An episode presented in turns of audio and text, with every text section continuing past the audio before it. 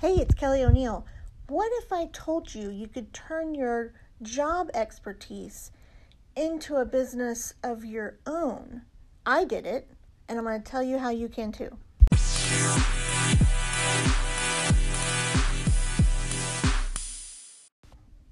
Hi, it's Kelly O'Neill, and you're listening to Kelly O' Says, a podcast for parent entrepreneurs. Parentpreneurs, I like to call us. We're building businesses and raising humans, and we're doing it all together. You know, I talk to a lot of people about my story and how I got started, and if you haven't heard that yet, rewind a little bit. I think it was perhaps the very first episode, maybe it was the third. I talk about my backstory and how I turned my job expertise into my own business, and that's what we're going to talk about today. I also often wondered why employers are the only ones that get to benefit from our expertise. We're the ones that put in all the hard work. We went to the workshops or spent the extra hours to learn, or we're the ones that kept up. We have it all in our brain, right? But we go to work, and for X amount of dollars per hour, but then our experience is upsold or resold or whatever to the end customer, for the greater good of the company. But what if you could take your expertise that you have now, whether that's in management or I'm trying to think of other people that I've worked with. There was a pharmaceutical salesperson who took that and turned that sales into his own product and his own business. There was a gentleman who worked for, I won't name the gigantic pharmaceutical company, but live in Indianapolis. And so if you know Indianapolis and Indy and the very large worldwide pharmaceutical company that's right here in Indiana, he was a histotechnician. So what he did was his job was to look at the histology slides or the tissue slides, and make predictions of what that person, what disease they had and what medicine, I'm dumbing this down because I'm not obviously not a scientist, and what medicine that they had that could solve that problem and then do certain tests on it. Well, he took that expertise, and in his time, he ended up living right next door to me, so it was really easy for us to work together. Really kind of fun story. He took that business and he developed a sort of transport business that would go and collect these tissue samples, ethically, by the way, these tissue samples and they were consenting adult, I should say that, tissue samples. I don't want to go down the rabbit hole of what these tissue samples were. But he developed this transporting company that would go and pick them up and collect them and bring them back to, well, he was no longer working for this gigantic facility at the time, but I don't want to get into all the logistics of how that happened, but bring it back to him, and then he therefore would facilitate the next step. But the point I'm trying to make is he paid his way through college, got all that debt, went to work for this pharmaceutical giant company, honed his skills, and found a niche in the he was having trouble at his job getting these samples. So he created a solution to the problem. That's just one thing. For me, I was a medical transcriptionist. I didn't actually clock in every hour, but I showed up and I had to be there for so many hours and type up these reports.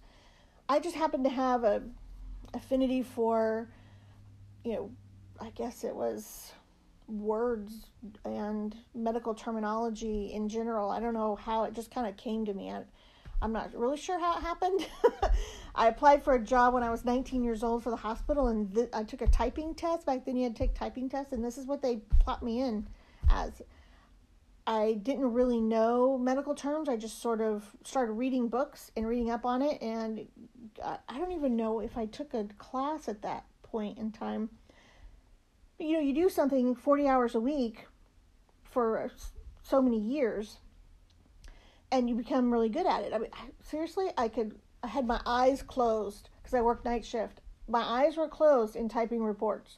It was really kind of funny.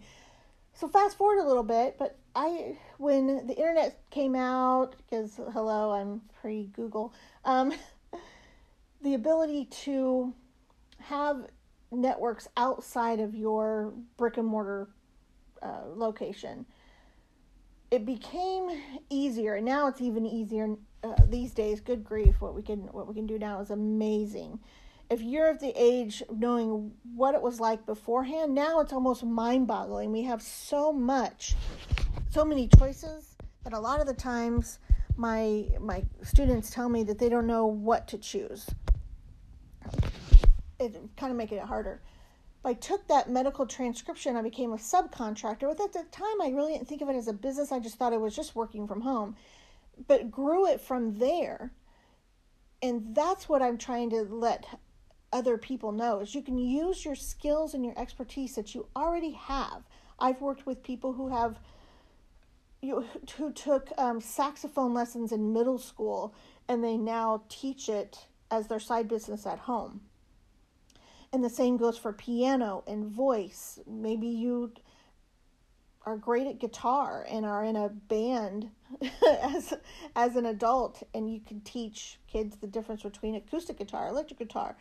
It really stretch your mind of what that's like.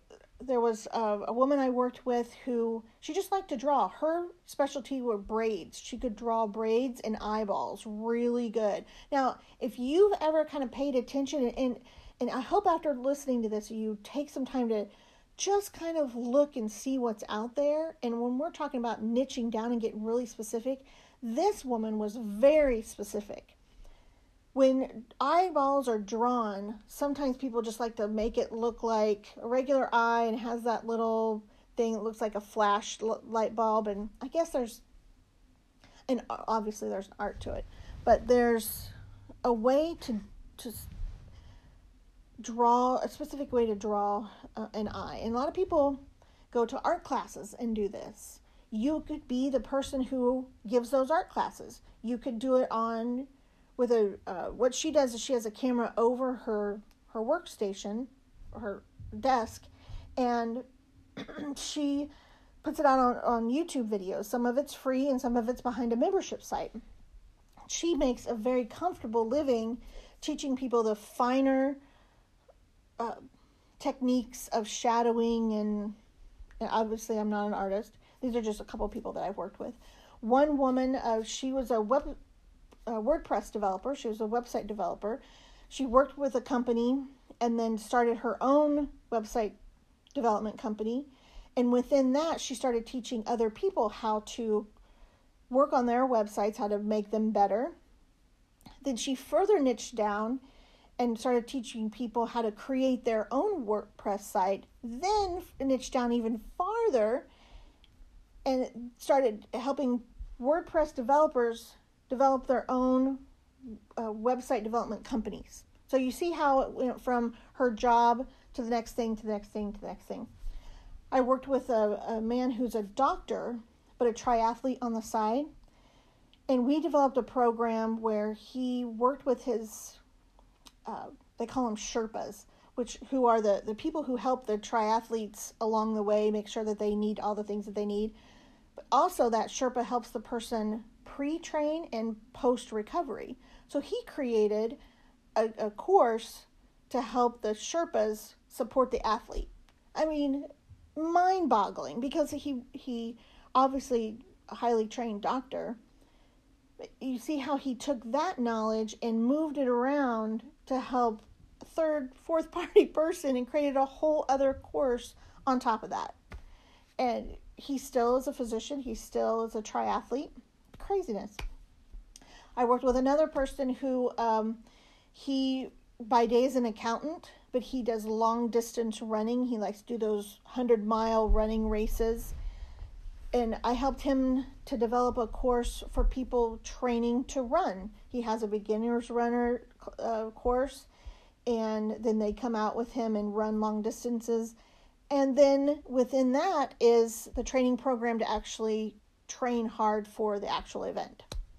But the point is you may have some unique skill that seems everyday to you, not a big deal. Maybe you run the lights at church, or you're really great at newsletters, or you're really great at creating your own holiday gift cards or something, you'd be surprised at maybe a skill that you already have. Sometimes I talk to people on the phone and I get so excited because I'm like, oh my God, there's a market for this. And so, you know, everyone goes into it and they want to go 0 to 6 figures in 90 days or 30 days or whatever. But for a lot of us, it's just to make the bills, or you just want to make an extra $1,000 or an extra $5,000 a month. I mean, could you imagine what that would be like, an extra $5,000 a month, how that would change your life just because 10 people bought your course that you spend an hour recording on a Saturday afternoon? Amazing. So I'd love to hear what you are going to create. Be sure to subscribe to this channel. I'm going to keep going with tips and tricks to build your own business, market your business, how to sell online. Follow me at all social media channels at indykellyo.com. That's INDYKELLYO, indykellyo.com. And be sure to get on my list. We're all parentpreneurs, so go to parentpreneur.co, and see you on the next episode.